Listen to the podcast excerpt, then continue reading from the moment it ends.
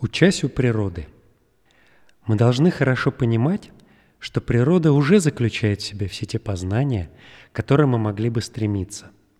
В книге природы содержатся и все те законы, которые, как нам кажется, мы уже знаем, но которые продолжают приводить нас в замешательство, и все те, которые все еще остаются непознанными.